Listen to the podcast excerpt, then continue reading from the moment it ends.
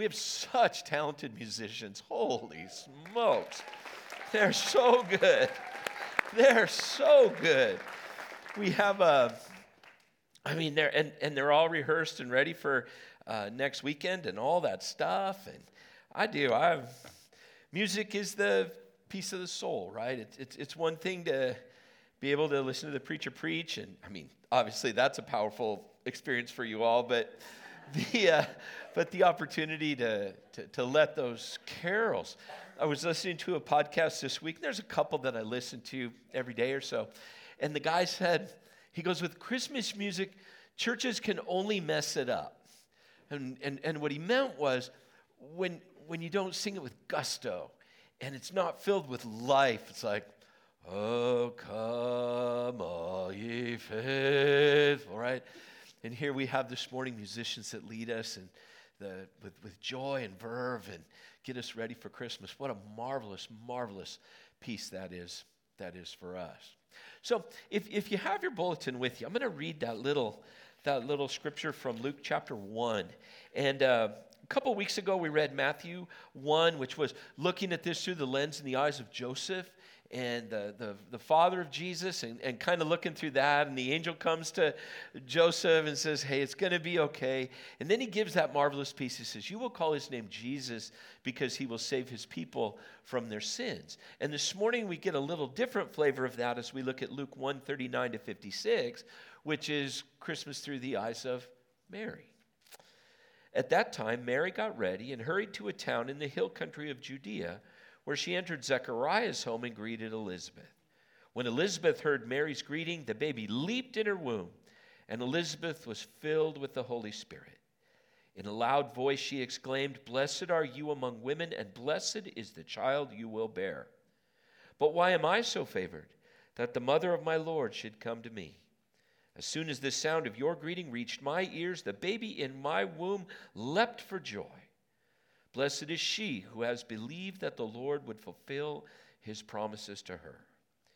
And Mary said, My soul magnifies the Lord, and my spirit rejoices in God my Savior, for he has been mindful of the humble state of his servant. From now on, all generations will call me blessed, for the mighty one has done great things for me. Holy is his name. His mercy extends to all those who fear him from generation to generation. He has performed mighty deeds with his arm. He has scattered those who are proud in their inmost thoughts. He has brought down rulers from their thrones, but has lifted up the humble. He has filled the hungry with good things, but the rich he has sent away empty. He has helped his servant Israel, remembering to be merciful to Abraham and to his descendants forever just as he promised our ancestors. Mary stayed with Elizabeth for about three months, and then they returned home. I love that, right? That's Christmas through the eyes of the mom. That's Christmas through the eyes of, of Mary. Then I'm reminded, right, of, of, how that is when, when, when my wife was pregnant. You know, we, we, my daughter celebrates her 29th birthday, and, and, and I remember that. Barb would say, Come over to the couch and, and, and feel my tummy. And I would see the tummy kind of gyrating in the little hand and all that stuff. But as a dad, I could only see that from the outside looking in, right? I, I, I could put my hand on, on, on, Barb's tummy, but I didn't know what it was like to be uh, awakened in the middle of the night with the baby kicking and the, the intimacy and the warmth and the beauty of that, right? I remember at seminary, uh, 1991, just after my son was born, the, the fellows went off into one corner and, and the women in, into another, which is kind of the Lutheran way a little bit. And, uh, and the men talked about childbirth. And at 25, 26 years old, you know, I've never been smarter than I was at my mid 20s. It's a gradual understanding of how ignorant and dumb I am getting to 59, but I remember the wives just shaking our heads at us. We're like, yeah, we were there and we were in the LDR. room. It was a big deal. And you're like, yeah, that is, you know, it's a different level of commitment that the mom has than the, than the father. The mother has the joy of, of, of experiencing the birth, both the travails and the pain, as well as the ultimate joy when, the, when there's a, a, a the, the crying and the breath and the, the joy of, of that birth and that nine months of pregnancy coming, coming to fruition. Joseph had one piece the fear of family and future and all of those things, but the angel comes to Mary and says, This is all going to be okay. The baby to be born to you is going to be, going to be the Savior of the world.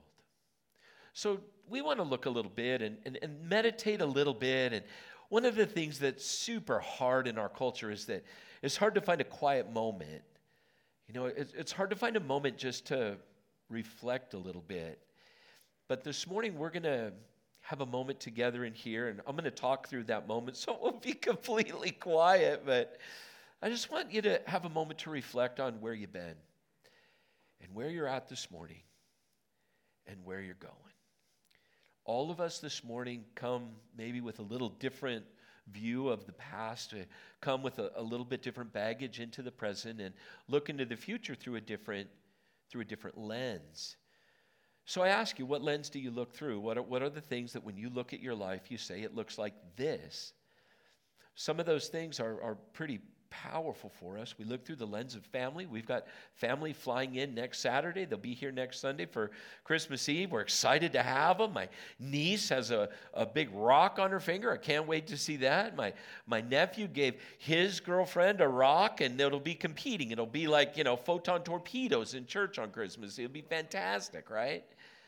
But we look at maybe the world, the, the, the previous year through the lens of family successes and challenges, good things, painful things. But we view it through family. And, and as we're blessed and we feel good, we were like, yeah, that was good. And as we were challenged, we're like, yeah, that's maybe, maybe not so, not so good. Or maybe through the eyes of work. And we say, you know what, as I look, we had a successful year and we made money and I got a promotion and we got a raise and it looked pretty good and I felt good about it and, and things were good. And as long as work is good, life is good. And, and on the other side of that, well, it didn't go so good. And if you view the, your life through the lens of work, it can kind of be up and down and, and economics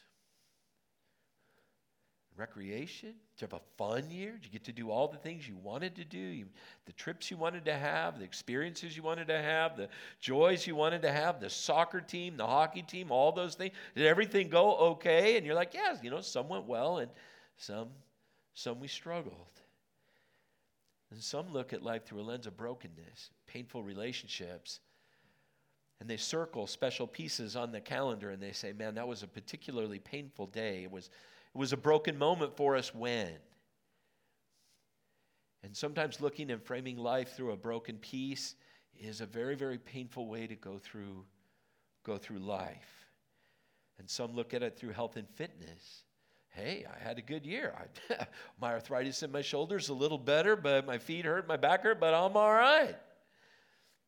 But we look through various lenses of how we see life and reality and how we interpret our lives and how we give meaning to the events of our lives. And then, of course, right, the eye of faith.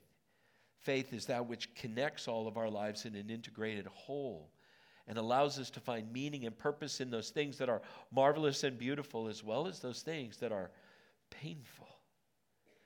So, what lens are you looking for? What lens are you looking through your past? With what lens are you sitting in the moment and with what lens do you cast your vision and the vision of your life into 2024? As I mentioned earlier, we, we got to look at Christmas through Mary's eyes. And there's a lot going on there, right? Mary was not 27 with her degree and a, and a home and all that stuff. Mary was a teenager, she was a kid. And so she looked at her life kind of through family and Joseph. And so the Lord comes to her and says, You're going to have a baby, but you're not going to have a lot of uh, intimate contact until then. Well, how's Joseph going to deal with that? How's that going to work? We're betrothed, which is a little deeper than getting engaged, like my niece and my nephew. It, there, there's a little more to it. And to be found with child during the betrothal is a bad, a bad cultural piece. A piece that speaks poorly for Joseph, a piece that speaks poorly for her, and a piece in a young woman that would drive a sense of fear. So that sense of, of family was something Mary had to reckon. And again, the culture and the betrothal in a little city, in a, in a, in a place in time where you knew everybody. And she had to look through the eyes of sin and guilt and and what God would do and how God would do it and what this would mean and all of that stuff. She didn't have a step by step instruction manual for Christmas or a calendar as to how this worked. It was all just kind of dropped on her. And I wonder if she was afraid that she'd be kind of set out of the circle, she'd be voted off the island. A young woman found to be with a child, and she'd be kind of pushed out. Yeah, Mary, you were cool, you were nice, but now, yeah. And yet the angel of the Lord comes to her. I'm always assuming when you see an angel, you're afraid at first. Because I believe every time an angel appears to anybody in the scriptures, the first word the angel says is, Do not be afraid. And so in our text, the scripture, in our scripture, the angel comes down to Mary and he says, Don't be afraid. Here's the game plan. Here's how it's going to work. The Holy Spirit is going to come upon you, and the baby you're going to have, Joseph's going to come with you, and it's going to be okay. But, but as this thing fleshes out, the baby's going to be the Son of God. Holy smoke. Instead of putting her hands on her knees and going, Why me? Why this? Why now? Doesn't work into my calendar. This isn't the vision for my life. Mary says those marvelous words of faith May it be unto me as you have said. I'm a handmaiden, a servant of the Almighty. And all of a sudden, her vision is transformed. Her heart is lifted up. Her, her smile, I love that. And, and I love that piece, right? Only a mom knows. When Rebecca and Mary get together, the baby leaps in Rebecca's or in Elizabeth's womb. And the two little pregnant mamas sit and talk about what it's going to be all about. One little baby will be John the Baptist, and the other will be Jesus, the Son of God. God's plan, God's work, God's vision for Mary's life, for the redemption of the world, for our lives takes shape as the angel comes down and says, Don't be afraid. We got this. Sometimes I think people emphasize heaven and angels and stars and mystery. And if that's all Jesus is, it, Jesus is, is heaven and angels and stars and mystery, then Jesus is of no earthly good. If the earth is like a basketball and Jesus got it spinning on, its, on, on his finger and said, Ain't this great? But isn't involved in what's going on in the world, then the faith is of no earthly good. And sometimes with Christmas, we got to kind of watch out for that. Yeah, this shepherds and angels and light and all this stuff. And yeah. And sometimes the opposite of that is true. We get so caught up in the mangers and the straw and the stable and the immediate things that it just doesn't make an impact. If God is so far out there that today doesn't matter and my life doesn't matter, or if God is so close that there's no spiritual, supernatural piece to Christmas, then eh, Christmas is just kind of a thing. But there's something so big and so beautiful going on here that the whole world stops for the most part on December 24th and a little bit December 25th because heaven and earth collide in the person of Jesus. The angel comes and says, The immediate circumstance of your life is going to be okay, and I'm going to be with you. And here's how it's going to work out. The angel brings Mary earthly greetings to handle a heavenly end. And in Jesus, heaven and earth collide. And the path that we've been on intersects with a heavenly path and makes a marvelous difference for us in our lives where we're at right here and right now. I love those words. This is again from Luke chapter 1. Mary was greatly troubled at the angel's words and wondered what kind of greeting this might be. But the angel said to her, Do not be afraid. Mary, you have found favor with God. You will conceive and give birth to a son, and you are to call him the name Jesus. He will be great, and he will be called the Son of the Most High. The Lord God will give him the throne of his father David, and he will reign over Jacob's descendants forever. His kingdom will never end. Heaven and earth collide. the baby's going to be the Son of God. Jesus is the Son of God. He comes down and shows us the face of God. And I don't know about you, but I like the way the face of God looks in the eyes of Jesus. It's not an angry face. It's not a mean tone. It's not a disconnected. It's Jesus who comes in and walks in our shoes and lives in family and does what we do for 33 years. Jesus does what we do every day. The Son of God. And in doing that, he provides peace with God for you and me not some ethereal, weird thing. But when we stand before the throne of God's judgment and God says, Who's here with Tim? Jesus says, I'm here with Tim.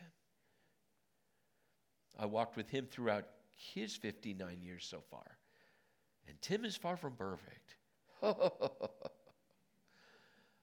I love him, and I died for him, and I have redeemed him. He is with me, and we are going into paradise. You see, in Jesus and the, and the divinity of that baby, heaven's door swings wide open for you and me.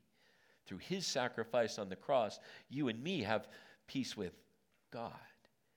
And I don't know about you, but peace with God for me covers the painful parts of 2023. And I look back and I'm like, ugh. But I look back through the lens of the cross.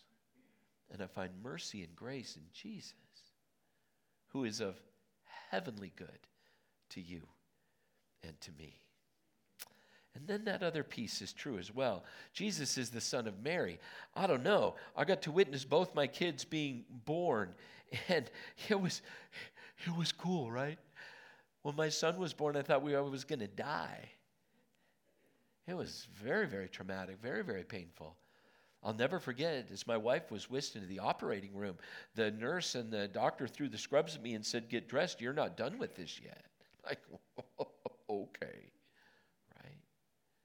Jesus was born in a mom with a mom and dad. He was born and laid in a manger as a baby. I'm sure he cried. I'm sure he, you know, did everything babies do the whole thing of the halo. I don't really believe that. I don't think Jesus was laid in a manger and like, this is the, right? I, he's a baby, right? He was hungry and needed a diaper changed and all of those things. But the, but the earthiness of that. Mary took care of the Son of God, right? Earth and heaven collide. And so God goes with us into the new year. We don't go alone. Jesus walks where we walk with us here this morning with his spirit and the power of the word. And in a few moments, we're going to celebrate the sacrament. I've got a slide for that as well. But, but I want you to know that you're not alone.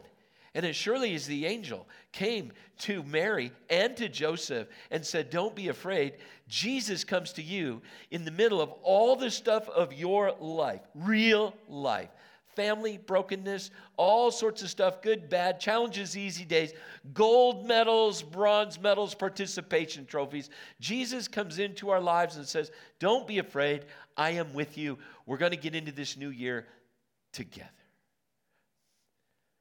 Heaven and earth collide, and the heavenly guides the earthly until the earthly gives way and we go home to be with Jesus forever. As I mentioned and I like about this service and this time, honestly, why I schedule myself in here is because we're family. This is Family Sunday. We don't run, you know, 8 million people like we have the last three weeks. We, you're family. And the family habits mark us. We gather around the table of the Lord, come down with our hands out. And I have the unique blessing to be able to see y'all's hands some old and wrinkled, some worn and tired, some young and beautiful, but all of us. This is the body of Christ for you. This is the blood of Jesus. This is a habit for Christians where heaven and earth collide, where the, the, the bread and the wine is the body and blood of Jesus for us for the remission of our sins. It's a habit, right? If it's not a habit, it, it should be and can be in the year that's coming. This is for me to remind me and, and to deliver to me the blessing of Jesus. Day by day and week by week, to nod my head and say, That's right. I am the beloved of God through Jesus. And that word colors how we see our lives as well. The word of God, the, the, the scriptures, it changes our point of view, it changes our perspective. My friend Mark and I are leading a Bible study on Monday nights for young leaders in our congregation. And, and what we want those guys to do is to look at life through the lens of Scripture. We're, you know, have stuff on leadership and we tell funny stories and we do that stuff, but, but what I really want is for the gentleman to look at life and church and family through the lens of Scripture. And so we sit and we talk and we discuss. And we look through the eyes of the Word, and it becomes a habit, something powerful to guide us into the new year. And so, shifting your lens, could it be that you set yourself up to, to look a little more clearly focused through your life through the eyes of Scripture? Or maybe to see others through the lens of, of the eyes of, of God's mercy. And that instead of holding on to something painful against somebody, now is the time that you let it go and you offer them the same mercy that God offers you. Or maybe, like me, you're hardest on yourself. People come and they say, Did you know? Did you know? I'm like, Yeah, I know, times 10, right? I, am more critical of myself than, typically anyone else would be of me. And I go to therapy for that, and I'm learning to be a better person through the promises of Jesus in that. But what would it take for you to look at yourself through the lens of God's grace? And that you would love yourself in an appropriate way, in the way that Jesus himself loves you. And that you would give yourself some grace for the past and a little bit of grace going forward into the days and the challenges that are ahead. And what if you saw the new year through the eyes of hope? Years ago, we had a pastor here when I first started. His name was Vic Constein. And Pastor Vic came to visit my family when we had Sarah up at St. Joe's. And he had a voice that was like the voice of the angel. Do not be afraid, Timothy and Barbara. God is with you. I was like, ah, it's, it, here we go. Pastor Constein was probably in our hospital room 10 minutes, but it felt like he had seven hours and no one else in the world to visit. I will never forget that. I try to mirror pastoral practice after that, and I fall woefully short. But he always would do this when he preached. And again, he had that beautiful, resonant, deep, old Lutheran voice. And he would say, We need to have hope in Jesus. Hope. H O P E holding on past I wonder if the hope that we have pressing into the new year is a hope that allows us in Jesus to hold on to his word and promises, to let the past go where that's appropriate, and to press on with our hearts filled with the love and the kindness that happens when heaven and earth come together for us. Please join me in prayer. Heavenly Father, it's good to be together today. It's good to be in here. It's good to be family. It's warm and cozy and beautiful. The, the music, the messages, the prayers, all to lead our hearts to you. Father, I pray for two people at the end of the two two groups of people at the end of that bell curve. I pray for the people that are just jumping out of their skin because their lives were so good in 2022, 2023, and and and they're like, yeah. So today we rejoice with them, we celebrate them, we're grateful for them, and, and ask your hand a blessing upon that. And, and for the other side of that bell curve, uh, people who are kind of dreading Christmas, uh, family and broken and the pieces of life and, and all of those things. And, and they said, if I don't go to worship today, eh, lift up those hearts. Visit them as the angel visited Mary and Joseph. Remind them not to be afraid gather them under the healing that comes from the Most High. For all of us, Lord, in the middle, some good days, some bad, grant us grace for ourselves and grant us mercy for, for other people. And grant us all together at the extreme and in the middle. Grant us hope for a joyful 2024. All these things we pray and gather in the name of Jesus.